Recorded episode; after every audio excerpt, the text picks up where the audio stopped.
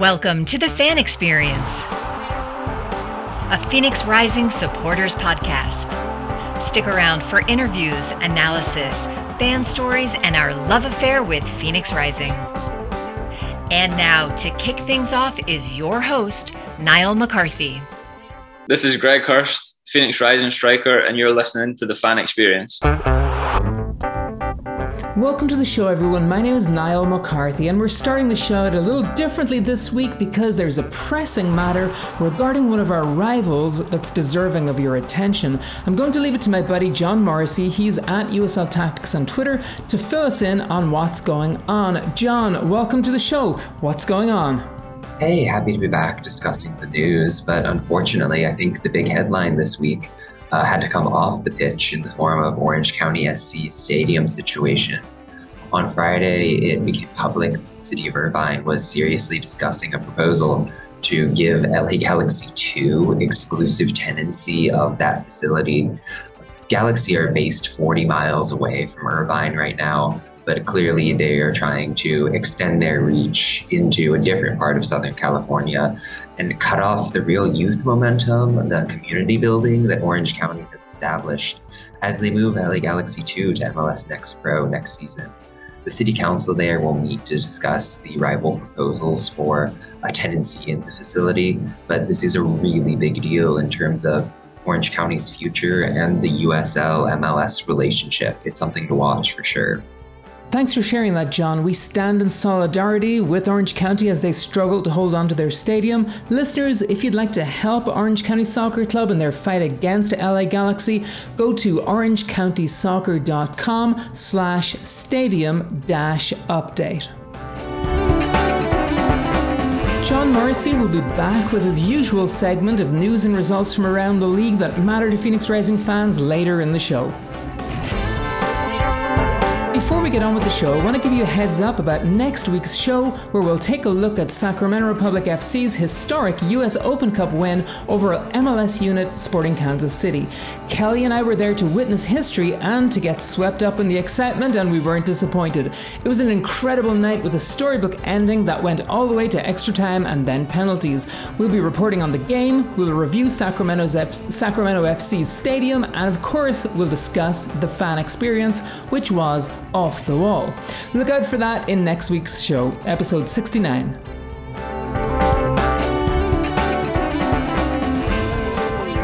Closer to home, I had a great night at Phoenix Rising's home stadium at Wild Horse Pass this weekend. The game ended in a nil-all draw, but Rising still managed to creep their way up the standings as none of the other teams around us in the standings were able to impress. Teams that were keeping an eye on for the race to the playoffs, they lost or drew this weekend. New Mexico, Los Dos, El Paso lost their games, and Orange County, Colorado, Sacramento Republic, and RGV all tied their games. From the entire week, only one team above us in the standings got three points. That was San Diego, who are on a four game win streak. And yes, San Diego Hate Week is coming soon, September 17th. Can't wait. Next up on today's show, we'll have an analysis of that Phoenix home game where we took on Las Vegas Lights. And following that, I'm excited to bring you another Phoenix Rising fan story. This time round, our guest is Laura Richards, a long-time Rising supporter. Hearing Laura talk about the team reminds me of how much this team means to us as a family, as a community. I know you're going to love hearing from Laura. On from that, John Morrissey is back with his weekly segment, and finally, we'll wrap things up with a preview of the next game, which is against Orange County in their stadium, unless they get evicted before then. In which case, I've had on good authority the game will be played on Newport Beach, which is just a 40 minute drive from their stadium, and we're all invited. Hit me up if you have any ideas for the show. Our email address is thefanexperiencefc at gmail.com. Follow us on Twitter at fanexperiencefc, and most importantly, enjoy the show. And as you know, it's better when you listen with a friend.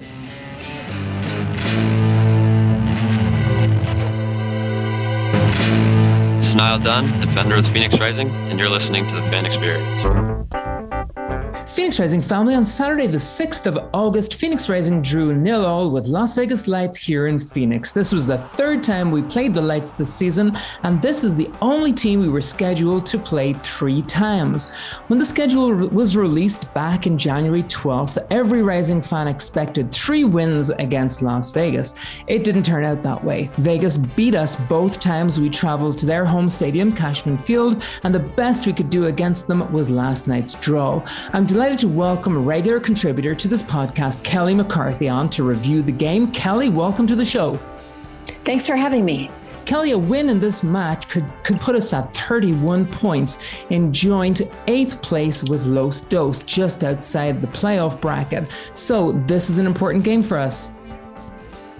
It's absolutely so critically important. As you mentioned, seeing some movement up the standings is very important as we're headed down the home stretch towards the playoffs, as well as just continuing to build the confidence, not only of the team and how they're feeling, but also of the fan base. We need to keep getting points and keep heading in the right direction. You're absolutely right. Okay, well, let's jump into the game and take a look at the starting 11. In goal, we had Ben Lundt. In the left fullback spot, we had Darnell King. In the right fullback spot, we had Joey Calistri. Our centre back pairing was James Musa and Joey Farrell. In the midfield, we had Kev Lambert. We had Aodhan Quinn. We had Luis Sejas. Up front, on the left wing, we had Babacar Jai. On the right wing, we had Santi Moar. And in the middle, in the number nine spot, wearing number 99 on his jersey, was JJ Williams. How do you like this lineup? Very happy with this lineup. I think most people were. We heard a post game interview with Rick Johnson, and someone had asked him how he chose a certain player. And he was just like, Did you see the game last week? We crushed it. It was very easy to select this lineup. There were no changes from last week's crushing win over the Colorado Switchbacks. So I think notable again this week, as it was notable last week, for me, is just that you have Jai playing as a winger. So this isn't the position that we recruited him to play. This is isn't where he's been starting the bulk of the matches for Phoenix Rising. And you have other forwards such as Hurst, Antwi, John sitting on the bench while Jai gets this start. Again, Repetto not on the roster. So that's pretty interesting and notable about the lineup. Also missing from the roster is Ryan Flood, who at one point was in a battle for the left back starting spot with Babacar Jar. Babacar Jai. And it looks like in that battle, Joey Calistri came out on top. Now, obviously, he's playing in that right back spot, which means Darnell King has slotted over to the left. So that's a little bit of a change that we've seen in recent weeks that stood for this match as well. Calistri's been a great addition to the back line. And we've seen the overall defensive effort improve as this lineup has sort of solidified itself. Um, only other thing I would note and I noted this last week again, there's just very few changes to the roster from last week. But Rodriguez, again, sitting on the bench, available for play. Now, he's obviously not fully match fit, but in a midweek presser, Rick Schantz talked about how you know, Rodriguez is going to not only have to get fully fit, but he's also going to have to earn a spot in the midfield. You've got Aodhan Quinn on fire, you've got Kevin Lambert on fire, and you've got some other key players who are doing pretty well, namely Luis Sejas, who we saw get the start this weekend last, as well as Donaciano, who was on the bench and would get some minutes in this match as well. Awesome insights there, Kelley. Let's talk about Las Vegas for a second. I think it's hilarious that they have two goalkeepers that kind of share their time on the field um, with the, with the same last name, Romero. So last night we were lucky enough to have or maybe unlucky enough to have Thomas Romero. And then their back four is the same back four that they've been putting out.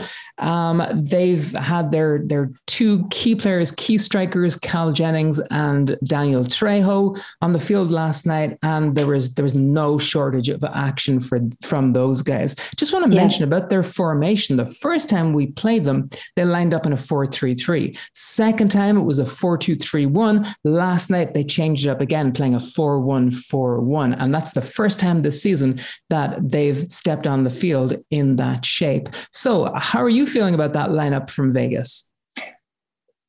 You know, speechless. You know, you're you're torn a little bit because I do think Phoenix Rising is a position where we really need to accelerate the game. We need to become consistent and we need to start beating teams that we can beat. And you really want to beat Las Vegas's quote unquote best team. You know, that's what you need to do, both to continue to build that momentum and that confidence, but also just to be the force to be reckoned with. So, you know, you kind of wish Cal Jennings wasn't available for the match, but that's their real starting 11, if you will, as you mentioned. So there's some other formidable players. I mean, you mentioned their back line is a staple or has been for many of the games, and they've got some good players back there. Tony Leone is one of them. On the other side, Mohamed Traore, very good. Yeah. Um, they were missing a player last night that's already scored in both of the games. Um, and his name is escaping me right now. Mm. Caseta? Quesada. Yep, Quesada. totally. Yep. Yeah. So, you know, I guess we we got off there, but they've just got some quality players, not just Jennings, but obviously Trejo is a massive threat. And so is Frank DeRoma. I mean, he wears number 20. He's very short, reminds us of Solomon Asante when he played for us, also wearing number 20. And he's certainly not of that caliber, but he's really good. He's surprisingly good in the air. Uh, he's surprisingly good at defense based on his size and where he plays on the pitch. He will surprise you. He will intercept, and he did so on the evening. Yeah. Well, in the opening st- stages of the match, I loved what I saw from Phoenix. We were doing really well with the high press. As Vegas tried to play out from the back, we pressed, cut off their passing lanes, forced errors. When we played out, when we played out of the back, we looked strong and we were well able to get the ball to the midfield and to the forwards. So that was the way the game went, except when it didn't, and in the mm-hmm. 10th minute, we got a stiff wake up call. Phoenix were attacking on the left side of the pitch when Darnell King lost control of the ball when trying to keep it in play close to the Vegas corner flag. The defender sent the ball up the line to one of his teammates, who quickly sent the ball into the Phoenix half, into the path of Vegas striker Cal Jennings. Jennings dribbled the ball into the area and was one on one with Phoenix's goalie Ben Lundt. Lundt timed his interception perfectly and was able to kick the ball away from Jennings. That was a close one, Cal. It was a really close one. And like you said, it was the bucket of water over the head. You know, Phoenix was looking very organized defensively, looking very strong. Right before this happened, I'd made a little note on my phone saying you can see the improved communication with Phoenix's backline. You can see the way they're gelling, they're moving as a unit. When one player goes up the pitch, you know, serving on offense, such as King or Calistri, you can see the others appropriately slot over and someone drop back to cover. I mean, it was looking great. However, playing together as a unit isn't enough. We also have to take care of these individuals, and Cal Jennings is one of them. I mean, this is an example of someone that needs to be man marked you can afford to do it. It's it's terrible to lose someone just tracking a player the whole match, but it really has to happen, or you have to be extremely fast on those counter attacks. This is a quick break. Vegas is absolutely known for it, and he's just too wide open. Admittedly, it was a perfectly weighted ball to Jennings, who is fast. You're in a foot race, you're not going to win. Luckily, he messes up. He just doesn't keep the ball close enough to him. He takes a couple of touches that are too far for him. And that's when Lundt comes out and does what Lundt does, makes huge saves. This is the first of the evening, but spoiler, by the end of the evening, he would remain on top of the standings for the entire conference with 80 saves. He's having a massive, massive season. This is an example of that. And it's great that the defense is largely shaping up to help him get these clean sheets. Two minutes later, Vegas run the attack again in and around Phoenix's six box. This time, Cal Jennings crossed the ball to the other star on their team. That's Danny Trejo. Trejo took a shot from the right corner of the small box. He beat Ben Lundt, but this time, Darnell King was on the goal line and pulled off some serious acrobatics to block the ball and to kick it out of danger. What a fantastic move. Like, I yeah, just can't really believe was. that Darnell King was in the right place at the right time and could move like that, Kelley. I know. And a lot happened here. Now, in fairness, this is just an example of how how really good some of their forwards are. I mean, Traore and, and Cal Jennings are both known for being exceptional in tight spaces. And if you're someone that's like, what does it mean to be good in tight spaces? That's kind of a soccer jargon watch this highlight. It happens at 11:17 and you'll see exactly what it means. They have no room to work with. They're still able to control the ball. They're still able to get it to each other. So, you know, this was a little bit of a continuation. You said this was 2 minutes later. I'm pretty sure it was 1 minute later either way, it's a very short time span. Phoenix is still trying to figure out how to deal with these individuals. Again, as a unit, we're moving well, we're communicating well defensively. We just need to pick up these individuals. And then, you know, they're great. So it's just kind of a perfect storm. If you watch King, he knows he needs to be the last man. He knows he needs to make a save off the line, but he slips. And then while going down, manages to find the strength with, you know, the one leg that was still under him to kind of propel himself and get that kick save. It was beautiful. We needed it. And after this, Phoenix really picks up and starts um, to track better to close down these individuals on their front line. Yeah. Uh, from here, for the next 20 minutes, in my mind, it was anybody's game. Both sides had their chances. And one of the best came at around the 30th minute. JJ Williams and Luis Sejas were attacking in the area when JJ managed to get a shot off. It hit a defender, but the ball kept going. For a split second, the Vegas goalie, Tomaso Romero, thought that he was beat, but he looked over his shoulder and he saw the ball had hit the left goalpost and bounced down. Needless to say, he snatched it up like a Vegas gambler snatching the elusive ace. Kelley, do you gamble? And would you gamble on JJ Williams? I definitely do not gamble. I would, however, if I was a gambling woman, put my money on JJ Williams. You know, after this match, we find that JJ Williams is third in the league in terms of shots with 54 on the season. And I think this is just a good indication of why he's so high in the table. I mean, just like we talked about with King and the opposite end of the pitch, I don't know, it must have been slippery out there, but JJ Williams is going down and he still manages to really athletically use his feet to get it past to Sejas. As he's falling, Sejas gets it back to him. JJ Williams manages to regain his balance, perfect touch, and then the shot. And this is what we're getting with JJ Williams. You know, it's a hard shot taken off balance and it still goes to its target. That's what we want from him. We want him to be able to take hard shots even when he's off balance. That's what Phoenix Rising needs. Now, also, kudos, by the way, one pass back is Lambert with the perfect amount of English on this ball to get it into the mixer where he knows his teammates are going to make things happen. Cool. In the 44th minute, Calistri and Santi Moore are on the right side of the park, close to the end line.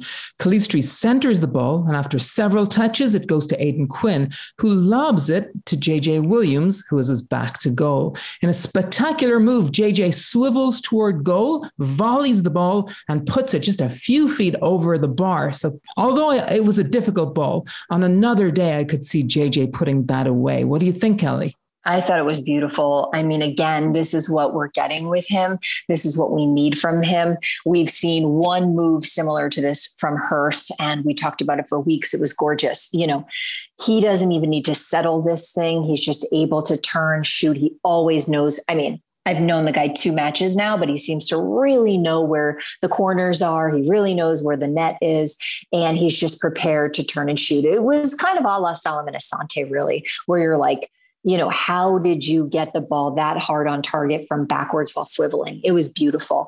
Um, I think we also really saw with this one great communication up the right flank. We see Calistri and Moar work, working really well together all match.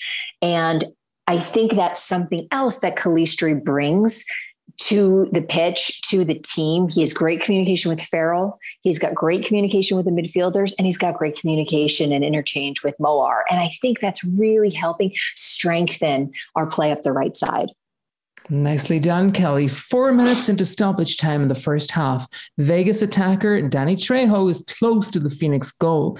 He shows incredible skill to control the ball and sail past two, maybe three Phoenix defenders. He gets a shot off, but Ben Lundt is ready to show off his skills too and denies Danny Trejo a goal just before the halftime whistle. Kelley, nice moves from Danny Trejo, nice moves from Ben Lundt.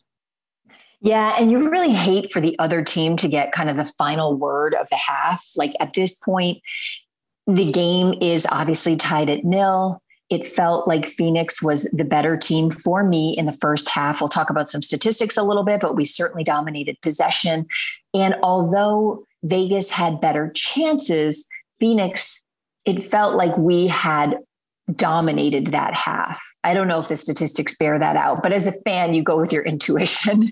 and yet something like this happening in, you know, 25 plus three, or sorry, 45 minutes plus three is always a little alarming when they have just made a really good play. We've relied on our goalkeeper a little too much, and then we all head into the tunnel. So it's a little unnerving. But again, you just can't deny the skills of Trejo. The best you can do is make saves and defend, but he's going to do his thing. And sometimes it's just gorgeous. Yeah. So tell us a little bit more about those halftime stats. Sure. Well, we had 55% possession. It's nothing massive, but you can see Phoenix is really moving the ball around the pitch pretty effectively. We had 244 passes. That's a lovely number for a half. More importantly, we're seeing 88% accuracy as a team.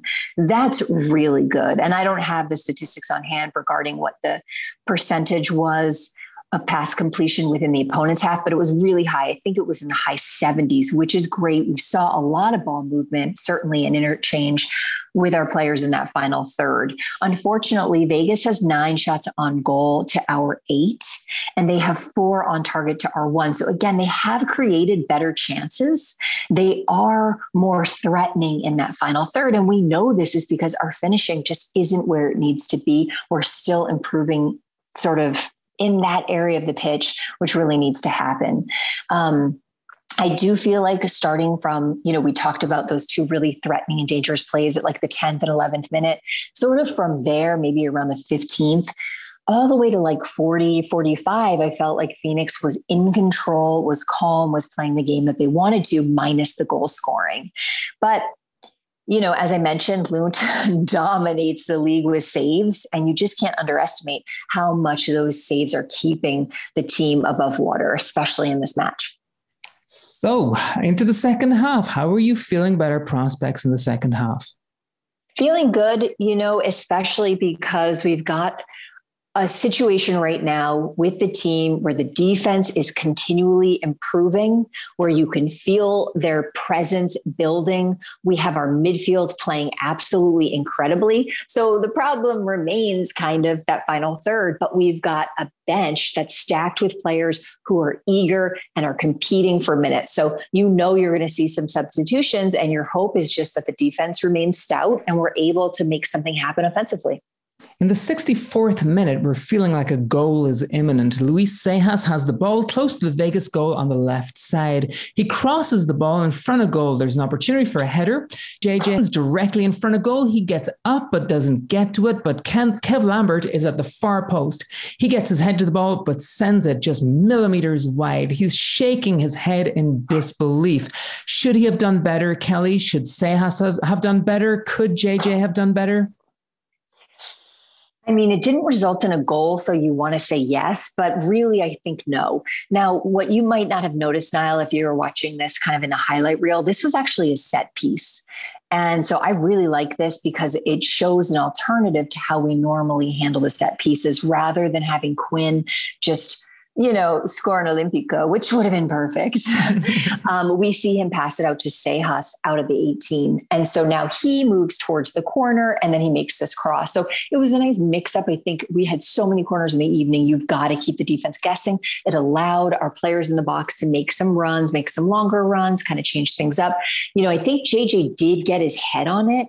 And so I think it was almost redirected before it got to Lambert, who was lucky to be in the right position. So, you know, maybe a better striker gets this in, but given the role that Lambert plays, I think he handled it really well. It was sad because Niall, you and I had just moved our seats a little bit. So we were like lined up right behind Kevin Lambert and like it felt like it went in. So it was disappointing, but you kind of got that feeling hey, maybe it's imminent.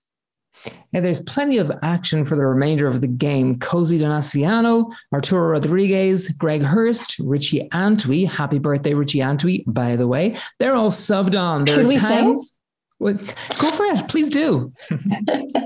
there are times when we're on the edge of our seats, but no attempts as good as the ones that we mentioned. So that brings us to the final whistle. The final score is nil all. Kelley, how did our defenders do on the night?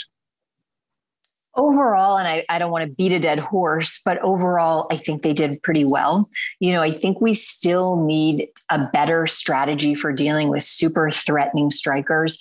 Obviously, you're thinking every team has super threatening strikers, but they don't. Some are more slippery than others. And we're going to have an opportunity to try our hand at this next week against OC with Milan Iloski. So there's just, I personally think we need to do a little bit better man marking these extraordinarily dangerous players that we've had trouble with that are super quick. So could have been a little bit better there, but defensively, you know, Luke came up huge. I thought Musa was fantastic on the evening. I thought Calistri added a ton to the back line. And, you know, if you look at the clean sheets, we are now five games running. I think, I don't know, it's 255 minutes or something of a clean sheet. It's the second best in all of Phoenix Rising history. So that says a lot. And I mentioned Calistri. I really just want to lift him up a little bit. He had a really difficult job containing Trejo, and I think he did spectacularly. The one highlight that we mentioned was the one time Trejo was really a threat. So overall, a great defensive effort. And let's give kudos as well to the rest of the team who did a great job playing defense and transitional defense. Great. So let's bring it up to midfield. How did our midfielders do? And we've got to include in there the subs. Cozy Donaciano, I mentioned that he was subbed on. He came on in the 70th minute for Luis Sejas. So uh, that was our midfield. How do they do? Yeah, I thought our starting midfielders were really, really good. We saw a ton of passes from Kevin Lambert, a ton, and I think he was at like 87% pass completion rate. Um, same with Aodhan Quinn. They, I, I'm not looking at their stats right now, but they both had a huge number of passes. And great job. I think after this match, I noticed that Aodhan Quinn now leads the league in chances created after this match with 68. I mean, he is just consistently creating chances. We owe it to him to finish. I mean, he's one of the leading goal scorers on the team. He's the leading chance creator in the league. I mean, someone's got to help this guy out. And um, he also leads the league, by the way, in terms of crosses by like a lot. I want to say he's 156. The second most is Justin Portillo for New Mexico with 135. So, anyway, the, I thought the entire midfield played really well. I thought they did a much better job closing down action in the midfield. In fact, if you look at the way Vegas played, you could really complement their defense. You could really complement their forwards. Um, but not much was happening for them in the midfield. I thought Phoenix owned that middle third, and that's a huge improvement from what we were stre- seeing during our losing streak. In terms of the substitutes, uh, I, you know, he definitely was the fresh legs that we needed. I felt like the whole team in that heat with the humidity started to deflate pretty early on. Luckily, Vegas did too. I thought the whole game deflated a little bit. You know, we we barely had any highlights to talk about in the second half, and I think that was why. So it was nice to see Cozy come in and kind of we kind of win some of those duels, but obviously no chances created from him. Great. So let's move it up to the forwards. We started with Babacar Jai, Santi Moar, and JJ Williams, but we ended with Arturo Rodriguez, Greg Hurst, and Richmond Antwi. And Greg and Arturo, they came on the 58th minute, and Richie came on in the 88, 88th minute. So how did they all do? They did pretty well. You know, you just can't say they did well without scoring and without the finishing. And I think you have to give some credit to Las Vegas's defense, especially number three. I'm forgetting his name right now. Niall, do you know it? I look it up. Keep Traore. Okay. Um, you know, I think he did a really good job containing Moar, who is just getting more and more frustrated. I heard in the post game interview, someone asked him, maybe it was Owen Evans, like, I don't know who it was, just ask Rick Schantz, hey, what happened to Moar? Did he get injured? I noticed he headed right into the tunnel. I have no idea. If I wanted to speculate, I would say I think he's getting increasingly frustrated. He's unable to put it in the back of the net. He is trying so hard. He's switching sides. You know, him and Babacar just they're trying everything, but it's not happening. And I think what they need to try harder is getting the ball to the feet of number 99, JJ Williams. And they struggled to do that. We all struggled to do that. You know, he is a target man, hit your target. So, you know, I think Moar had a difficult time with Traore.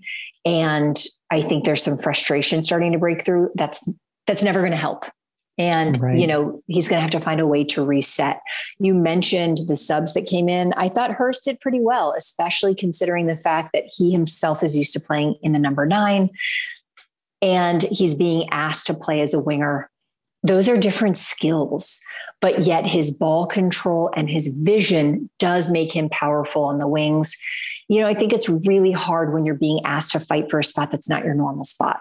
So I really tip my hat to him and I thought he did his best. And he definitely has made some things happen from that position. I love Antwi. I love Antwi and I wish that he could get more time because he is a spark. He is so dominating. He is so strong. And, you know, maybe at some point we go back to a 442 I don't recommend that, but that's probably the only way we're going to see Antwi get a lot of minutes is if he's playing alongside JJ. But he played really impressively. Okay, let's talk about the refereeing. Um, we don't love to bang on about the refereeing, but mm-hmm. I thought he was a special individual last night. He had a knack for killing our momentum. Yeah, I just don't understand. I mean, he would call plays back like why did he let them play on when let's say we had the advantage but we also conceded the foul and then he'd bring it back it was like why did you let us play on if we were the ones conceded the foul i mean it's just it's almost like he didn't have a sense of what advantage meant honestly and when to allow the, the play to continue yeah, I accidentally gave myself a really bad headache screaming at him. So, you know, that's karma. I should have kept it to myself. But it was unfortunate because so much of soccer is momentum. You know, you need to keep feeling the feeling. You need to create the muscle memory. You need to keep in the zone. And he really was kind of destroying that. But I don't know. I don't know what to say. Well, let's let's wrap this up, Kelley. Where does this put us in the standings? So this does put us I don't want to say this does because we only scored a point. So I don't think we did a whole lot to help ourselves, but we got extraordinarily lucky every single team above us lost or drew except for San Diego Loyal, who took points from San Antonio. So, I mean, honestly, we really couldn't have asked for better results from the rest of the league. It really helped with no one picking up more than one point except for San Diego. So, that really helped that middle of the pack, which is what we're fighting for. We're now in ninth position. We have 29 points after 23 matches. We are two points off LA Galaxy, who are in position number eight, and we're five points off the Las Vegas Lights, who are in position seven. So, you know, should we pick up some more points, which I sure hope we do, and some other upsets continue, you know, we certainly have a chance to get ourselves above that line. Great. And what are your takeaways from this game? Well, you would have loved to win especially knowing that Phoenix has never lost at home or has never not won at home to Las Vegas. So, you know, I do think the result, as one takeaway, shows that Phoenix has not reached the dominance and is not as fully formed as we need to be at this point in the season. This is the third time we played them. You know, we are well over the midpoint we really should be able to pick up the win. I think one of my takeaways is just that the clean sheets are continuing, and that's really important. Secondarily, because Ben Lundt really deserves to pick up those clean sheets, but foremost and primarily because, you know, our I think defense needs to be the engine of the team. And our defense, you know, we're really reliant on building our attack from the back. So getting them into this better communication, getting them into a zone and not conceding goals is really going to help us continue this trend. And so I think it was really important to acknowledge and to give them the kudos that they deserve. You know, other takeaways are Phoenix needs to make sure we continue to do the things well that we have been doing well, such as converting those corners. We had eight on the evening. Uh, one of those, at least, should have resulted in a goal. Um, But I do see some other improvements. You know, the, as I mentioned, the passing accuracy in the evening for the whole team was 86%. That's great. The midfield is improving. They're making those connections. They're helping advance the attack. So there was a lot, you know, there was absolutely a lot to take away. And I think we just need to continue doing what we're doing with a little bit of tweaks and a little bit of momentum shift. Individuals need to continue to step up. We have competition going in the forward line, we have competition going in the midfield. We've picked up some additional signings. So I, you know, you hate to say you're heading in the right direction as a conclusion, but I do feel that way. And I do think we're really close to getting within the playoff line. And that's what we're looking forward to. It's not going to get easier. Our next match is against Orange County in their house. That's always a struggle, but you just keep putting one foot in front of the other. Phoenix Rising is not scheduled to play Las Vegas Lights again this season. However, we could meet them in the playoffs. There are rumors that for a variety of reasons, Las Vegas Lights might cease to exist after their 2022 season. If we don't see them again in the playoffs, and if the rumors are true, then we might never play Las Vegas Lights again. Kelley, would you miss them? I was holding back cheers when you were making that statement. I mean, no, of course we wouldn't miss them. We don't like going to their stadium and we don't particularly enjoy visits from them. On the other hand, you want to be a dominant team. You want to be able to take down anyone. And to me, Vegas is one of those teams that you want to be able to take down. So I'm not really looking to get rid of any competition. That said, I never hope to see him again. Kelley, thank you for coming on the show. It's great talking football with you. Thanks for having me. It was a pleasure. Listeners, please share this podcast on social media and with a friend and enjoy the rest of the show. Hi, everyone. This is Brandon Keniston, goalkeeper with Phoenix Rising, and you're listening to The Fan Experience. Phoenix Rising family, I had the pleasure of chatting with longtime Phoenix Rising supporter Laura Richards a few days ago to talk about Phoenix Rising and to ask about her fan story. Laura is an awesome person. I'm so proud to know that there are people like her in our Phoenix Rising family. We had a laugh talking about the team, and it went a little something like this. Richards, welcome to the fan experience of Phoenix Rising Supporters podcast. You're a dedicated supporter of the team. You're acknowledged by the club as being one of the super fans, and you're here to tell us your origin story with Phoenix Rising. So, Laura, thank you so much for coming on. Thank you for having me. Awesome.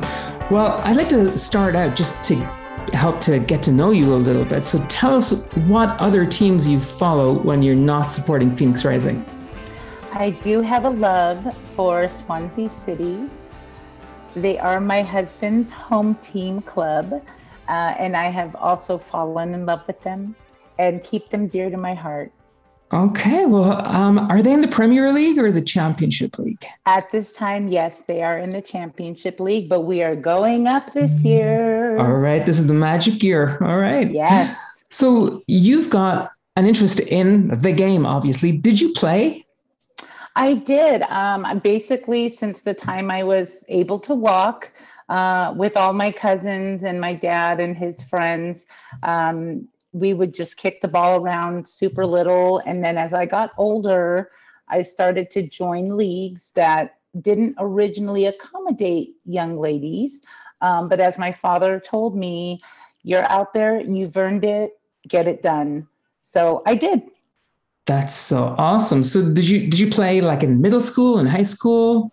I did actually. I continued the trend of loving uh, football as well as playing uh, through middle school, junior high, high school. I played in high school and I even played a few years in college. Uh, but unfortunately, a an injury sidelined me, and so I had to retire my boots, hang my boots up from playing in college and pursuing it further but I've continued to love the game and and continue to to navigate and share my love for you know the sport and and uh, just support other women and other ladies and other young girls who follow in my footsteps. That's so great. Where did you go to college? I went to college at San Diego State University. Go Aztecs! Yay. And uh, and it was a beautiful experience. Yeah, it was great. Are they a good soccer team? They were there. They were when I was there. actually, they still continue to do pretty well. Uh, the men's team is pretty popular. Uh, they've actually got a few titles. Uh, the the women as well. So I think they've continued the trend of excellence as far as football goes. Fantastic. Okay, let's talk about Phoenix Rising. So, right. um, we're not doing so well. 10th place in the standings right now, more losses than wins. What do you think about how things have gone so far this season? Well, we've definitely seen better days. Um, I know there's a lot of chatter online and in the stands in terms of uh, making changes uh, on the bench, in terms of the coaching and that sort of thing, uh, and in the front office. And, you know, it, it's easy to say, hey, he's not doing the job. We need to get rid of him. And I'm not going to say I don't agree with that. Uh, but what I will say is it was beautiful to see the guys coming together on the pitch last Saturday and really getting that deserved win. I will say it was one of our best performances that I've seen in years. Uh, whether the coaching influenced that or didn't uh, is really not for me to say because I'm not a coach. Uh, I am a fan and I am a supporter, and I do love the guys. And I think that Saturday was just a great performance. And I'm hoping that they can repeat the same this coming weekend. Yeah, that was the game against Colorado, and yes. it was spectacular. It was spectacular. It was great. Everybody just really stepped up in all all areas of the pitch. It was fantastic.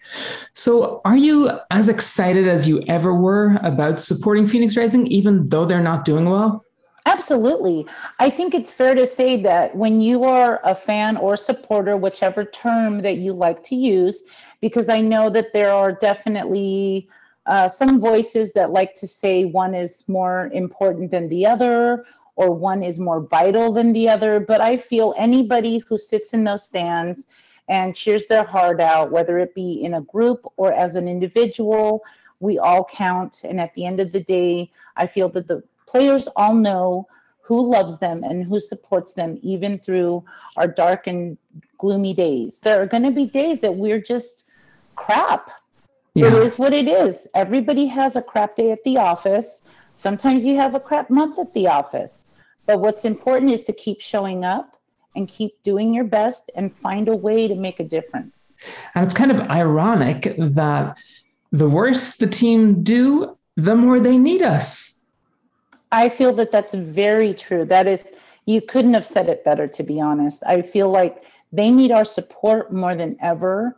They need to know, as goofy as this may sound, they need to know they're loved. They need to know they're supported.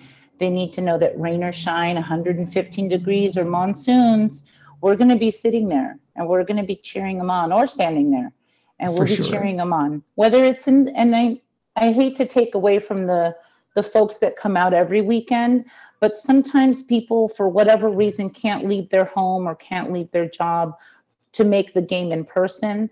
But I find, I think, and I hope that the guys know, regardless, uh, everyone that says I love Phoenix Rising truly means that they love Phoenix Rising.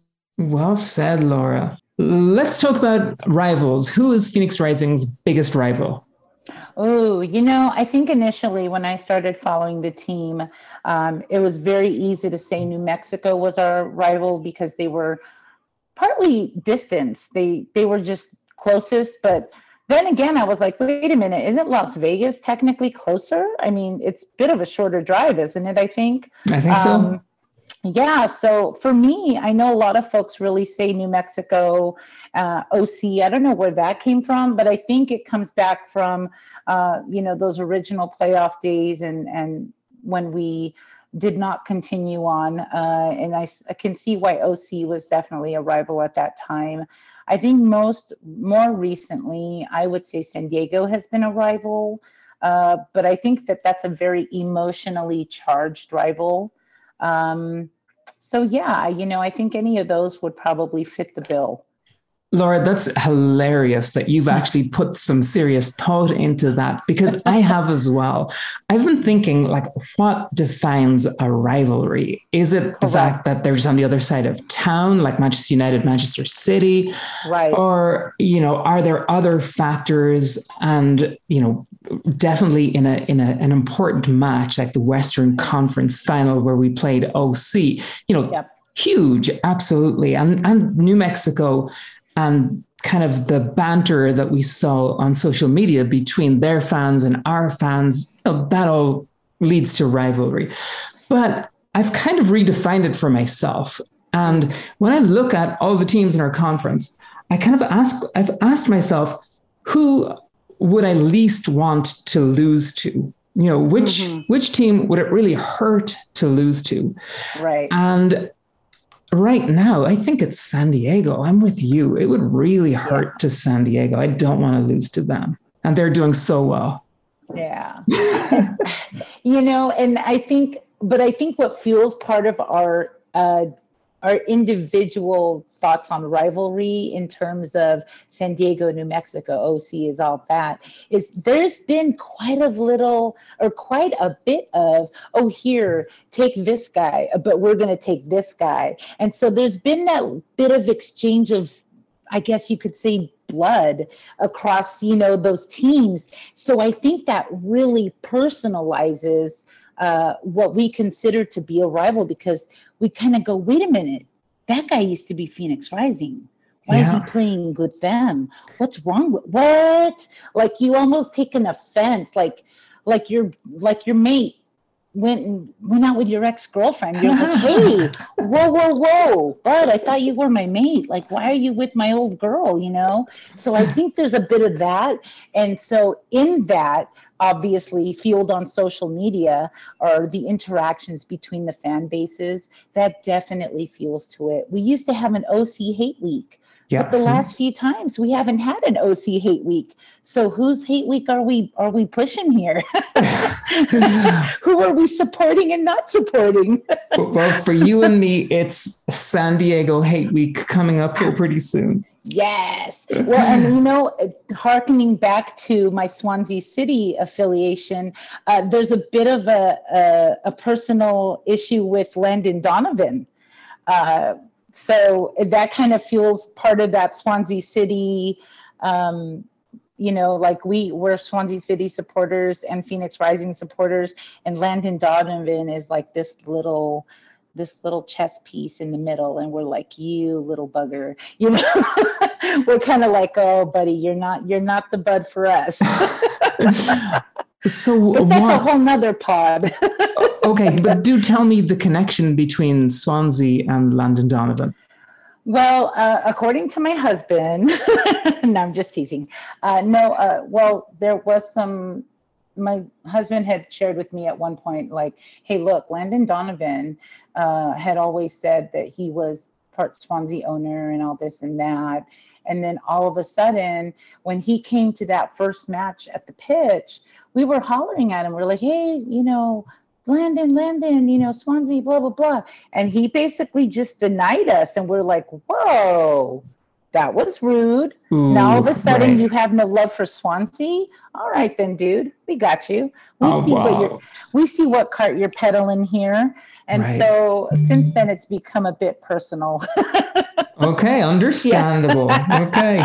yeah. So, do you remember the first time that you heard about Phoenix Rising? Yes, going back to kind of our Swansea City affiliation, actually, uh, there was a fan um, who was named, who's named Terrence, actually, and he's a state what we call a stateside Jack, which is basically the the stateside uh, supporters for the Jack Army, so Swansea City, and he and my husband had made friends over uh, a Swansea Facebook or something like that and he said, Hey, you guys interested in coming out? So we went over to Terrence's house to watch the season opener for Swansea City season four years ago this weekend.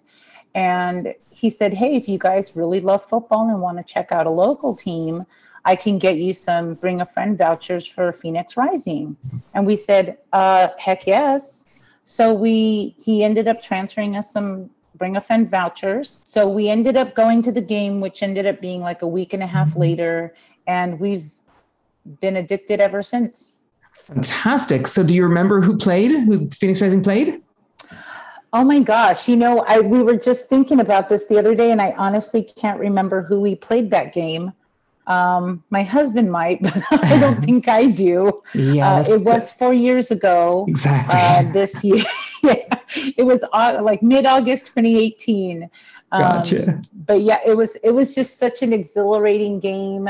Uh, it was so it was just so fun. The we sat in the south end because we had no idea where to sit in terms of like if you know we just knew it was general admission so we just went out and sat in general admission we ended up sitting uh, basically right on in the middle section where the bandidos kind of were and they were wonderful they were uh, completely amazing and accommodating and my husband is telling me that we played the portland timbers 2 okay and the score was 4-1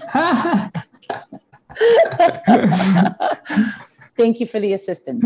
That's amazing.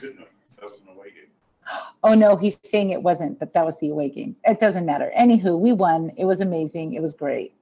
Brilliant, brilliant. Okay, so do you still um, get tickets for the South End? No, we actually sit on the North End. Uh, we ended up moving from uh, from the south end to the north end when we went to the new stadium. So we no longer sit in the south end, but we still have lots of friends over there. So there's always, you know, um, it takes a minute to get from one end to the other. So we say hi to everybody. awesome. Brilliant. Yeah. So was there a transition going from being somebody who went a couple of times to somebody who's you know invested in becoming a season ticket holder like you are well, I'm not going to lie. Immediately after that game, I contacted the ticket office and said, Hey, look, I'd love to finish out the season and I'd love to put a deposit down for next season. And so we've basically not missed a game since, except for COVID. Oh, um, wow. Yeah. So we were pretty much all in from the first game that we went to. Amazing. Mm-hmm. Okay. So are you involved with any of the supporters groups? Not anymore on a um, supporters group level, I guess you could say. Uh, definitely friendly with everyone, definitely say hi to folks. Um, but no, I mean, other than like the football family that came out for a drink last night, uh, don't really do anything in terms of like making tifos or in a band circle or anything like that. So. Gotcha, gotcha. Yeah. Well, I know that the North End can start its own chants and can get loud. It's happened a few times this season. It has. yeah. so, how could the club improve the game day experience for the fans, Laura? Well, you know, I think we kind of hark back to the uh, the first experiences we had with the club, like the players in pints, and I know they did something kind of similar um, to that maybe last season.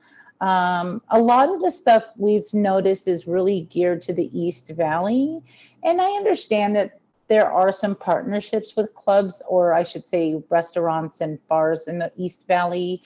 Um, but maybe it, it would definitely help to at least have maybe something in the west side where we could kind of congregate or even just have it as an official unofficial area or bar restaurant that you know acknowledges that phoenix rising is part of the uh, arizona sports landscape and can just kind of show us that local love you know? Awesome yeah, right. that that last shirt we got was all about local love, and and I'm sure that there's places that will be more than happy to to make us part of their, you know, their their community campaign, as you might want to put it. Awesome, great, Laura. Are away games important to you? I would say so. Uh, we've only ever been to Vegas games, and we try to make it like an adults' fun weekend. Uh, but we did most recently take the kid, which was a lot of fun. So we did family things this time. Awesome. Fantastic. Yeah.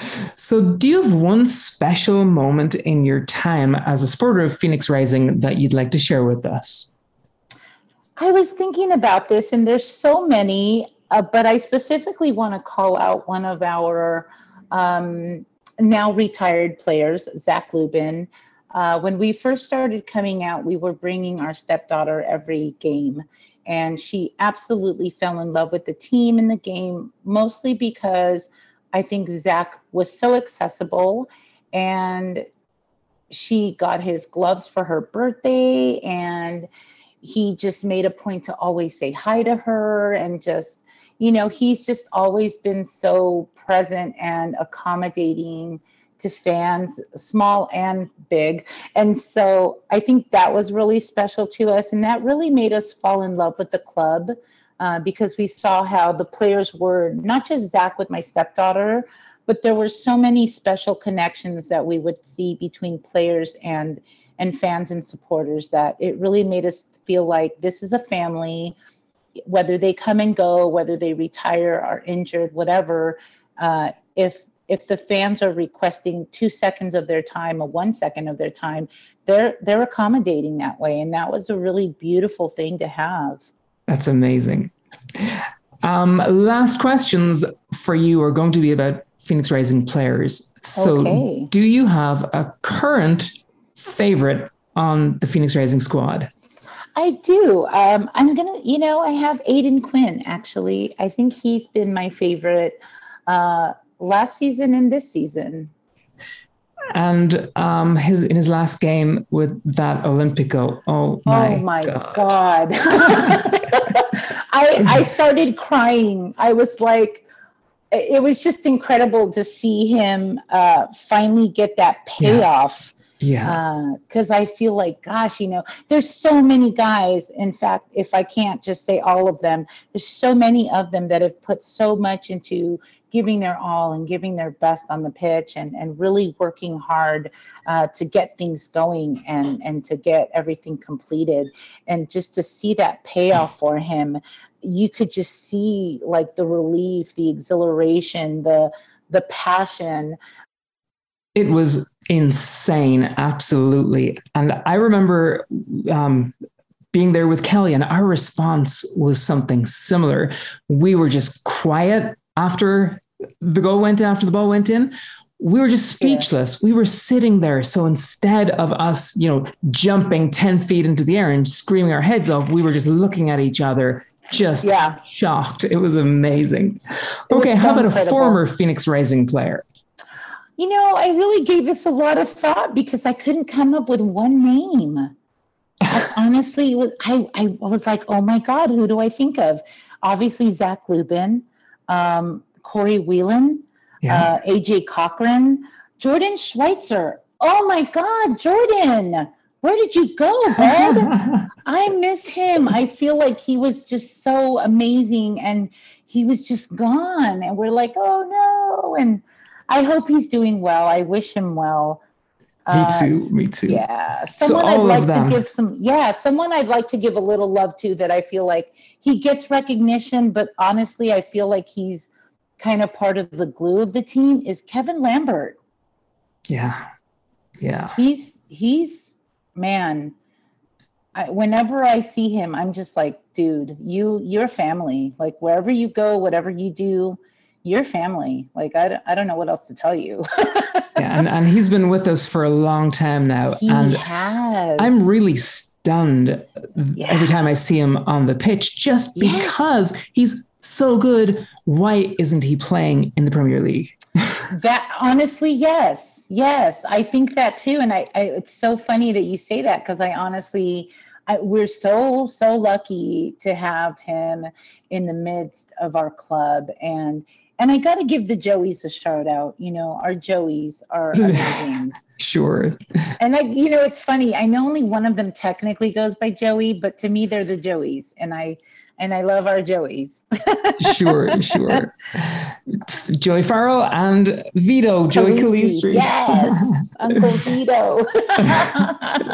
Amazing. You've really um, given me some happy moments here, Laura. I'm really appreciative you. of you coming on the pod and sharing your story with us today. So thank you so much. Thank you. I appreciate you having me, and I just want to say to our our club and our team that um, you know we love you guys. We're going to stand with you uh, no matter what, uh, even through the dark days. We're going to be there rooting you on because we love you, and you're our community, and you're our football family, and and we thank you. We thank you so much. Well said. Well said, Laura. Thank you so much for coming on today. Thank you for having me. It's been a it's been exciting. Um, I'm not going to lie, I was super nervous. it was so much fun. Thank you. How's it going, guys? This is Daniel Orona from Arizona Deportiva. You are listening to the Fan Experience. Rising family, John Morrissey, who goes by at USL Tactics on Twitter, joins us every week to bring us news and results from around the league. John, thanks for sticking around. Tell us about week 22 in the USL Championship. Hey, happy to be back. Corey Hertzog, the all, or rather second all-time leading goal scorer in the USL Championship, uh, was released from Hartford under some very weird conditions. He was hinting that there maybe was something afoot, but didn't get into it, and was immediately snatched up by Union Omaha, uh, the defending title runners up in USL League One. So good for him to maybe get some minutes after a bit of a cursed stretch in Connecticut. That said, let's get to the pitch. Midweek, Memphis beat New York two to one. Uh, New York is in this funny run of form where they're not getting results certainly, but they put in some good games. Michael Knapp, uh, number 66 in their midfield, noticeable for his dreadlocks, He's a really talented player. So if you end up watching a Red Bulls 2 game, I don't know why, but he's one that you should keep your eye on. Uh, that same day, in a much more exciting matchup, Sacramento got a comeback 2 to 1 win over New Mexico United. It was the first time they had featured their best 11 since that Open Cup victory uh, a week ago. Saturday was a full 12 game slate of action. Starting off, Pittsburgh took on the Indy 11 and got their third straight dub. Uh, they rotated their squad somewhat, three players who don't really start getting in the mix. Meanwhile, Indy hasn't won a game since June 4th and is in desperately poor form. They did add Robbie Dambrot from Pittsburgh midweek. He's a fine defender, but he won't fix the tide for this team. Uh, in an unsexy matchup, to say the least, Loudoun took on LA Galaxy 2. Uh, Galaxy 2, the real villains of the week, and they suffered maybe a karmic loss against Loudoun, 2 to nothing. Uh, the Galaxy certainly controlled play, but couldn't quite get it done, and now they're winless in four. We had some action at the top of the East, however. Uh, Tampa Bay got a 1 0 win over visiting Detroit, and that was a friendly scoreline for Detroit City, who really couldn't get much going in terms of their offense. Tampa made a really interesting switch at halftime to take off a forward and then invert winger Sebastian Dalgaard, and it opened up the game to get them that go ahead goal. Elsewhere, Louisville beat Charleston 4 to 1. The battery actually went up 1 0, but Louisville was never going to lose this game. Uh, so Tampa Bay and Louisville are top two in the East right now, and they'll be facing off next weekend in one of the biggest games of the USL calendar, really. Uh, in a less exciting game, Birmingham absolutely dominated Atlanta, six goals to nil. Uh, they were at four nothing by the end of the first half. They scored about 75 seconds in. You got the sense the whole time that Atlanta was missing Robbie Mertz, who they sold off to Pittsburgh a few weeks back. Uh, four out of five wins for the Legion, who are really rolling at this time. Uh, speaking of Eastern teams that are rolling with four wins and five, Memphis got a three to one win over Hartford. That was a two win week for them. Aaron Molloy is a player that you should keep your eye on if you watch a Memphis game. Number six in the midfield, acquired from Forward Madison of League One this offseason. He's a brilliant creator, really good passer. Uh, on the other side for Hartford, Prince Saydee got a goal, so something I guess you can half cheer for from the Phoenix perspective. One of the better wins of the weekend saw Miami go down to New Mexico United and get a three to nothing victory, somewhat surprisingly. Uh, Miami is a team with so much offensive talent, but they've not quite made it click. And this was the point where it clicked. The real game changing move was Joaquin Rivas, Salvadoran international, and typically a forward or a striker, uh, deployed at wingback, and he was excellent, providing that little bit of extra burst with his late running. The best win win of the weekend, certainly though, was San Diego Loyal getting a three to nothing margin over first place San Antonio. It was a solid defensive game from both sides, really, for about 60 minutes. Uh, San Diego turned things when they brought on Kyle Vassell, their start striker acquisition. He's not started a game in a couple of weeks. Uh, there was that fight, the red card, a little bit of an injury knock, but he was fantastic. He added a lot of gravity in the box. And when San Antonio is trailing and has to really put their foot forward offensively, they're a bit vulnerable. So that's something to watch down the stretch, I think. Uh, one of the more wild games of the weekend saw Orange County draw 3 to 3 with Colorado Springs. Golden Boot leader Milan Iloski wasn't in the lineup for Orange County, but his brother Brian Iloski, a long-term member of Orange County, uh, returned to get the start. And the side looked really solid defensively for about 80 minutes. Colorado Springs brought on an extra striker late and changed shapes. They got a number of set pieces and ultimately just wore Orange County down. Orange County remains last place. Um, and they are passed by Monterey Bay FC, who, would you believe it, have four wins in their last five games. They've got two games in hand on basically everybody, and they're only seven points back of the playoffs, improbably. They got that one nothing win over El Paso this weekend. And it has to be said, El Paso doubled their shots. Uh, they were just unlucky not to get the result. And that's sort of a theme for the locomotive at this point. They've lost four straight games and they're really dragged down into the thick of the playoff race. To wrap up the weekend, though, we had a late one that saw Sacramento take on Rio Grande Valley, the Toros visiting California in this case. Uh, the game was decided with a late Rodrigo Lopez header for the Republic. Now, Lopez is in his 30s. He's a veteran player. And this is the first time, according to Opta data, that he has ever scored a headed goal. By my own stats, this is just the third header he's won in the 2022 season. So a bit of magic and added time to get Sacramento that result. They're sitting pretty for playoff spots, and the Toros desperately, desperately need a win. But that's the run of things as it stands. Certainly a busy week. Again, watch that Orange County uh, stadium situation for sure. But happy to be back and recapping as ever. It's always fun with you around, John. Thank you so much, and we look forward to hearing from you next week. Hey, this is Ray Samora for the Orange and Black Soccer Cast, and you're listening to the Fan Experience. Our next game is away to Orange County on Friday, the 12th of August. If you're going to that game, have a blast. Orange County Stadium is beautiful, and we've all got lots of happy memories of games there. We'll preview the Orange County game in a minute, but before we do, it's a good idea to check in on where we are in the standings. We're in ninth place, up from 10th place last week and up from 11th the previous week. In order for us to make the playoffs, we'll need to get back to our winning ways, and we're relying on the teams around us basically to not do so well. Specifically, we're hoping for a draw on Wednesday when San Diego host Monterey Bay, and on Friday when Colorado host El Paso. As an FYI, we'll play El Paso in our next game. We don't want them to be on good form. On Saturday, we're looking for Detroit to beat Oakland, and for San Antonio to beat Las Vegas Lights, and lastly, for Monterey Bay to tie with Sacramento. Okay, back to our game against Orange County. We played them here in Phoenix on July 2nd. That game ended with a 2 all draw. It was in week 17 and it was our first draw of the entire season. Since then, we've played six games with four of them ending in a draw. Our goals in that match came from an own goal, which was forced by our captain Darnell King, and a rocket, a Richie rocket at the death from super sub Richmond Antwi. Before I go any deeper, I need to extend a huge thanks to John Morrissey, Laura Richards, and Kelley McCarthy for being with me on the show today, episode 68 of the Fan Experience, a Phoenix Rising Supporters podcast. Both Phoenix and Orange County have 10 losses. Phoenix have 8 wins, they have 5. Phoenix have 5 draws, they have 8. Phoenix were in 9th place in the standings with 29 points, while OC are in 13th place, last in the standings with 23 points. If you enjoyed this podcast, please spread the word by sharing this episode with a friend. It would mean the world to us. If you see us on Twitter or Facebook, give us a like and a retweet. And can you take a minute to give us a five star rating on your podcasting platform? We'd really appreciate it.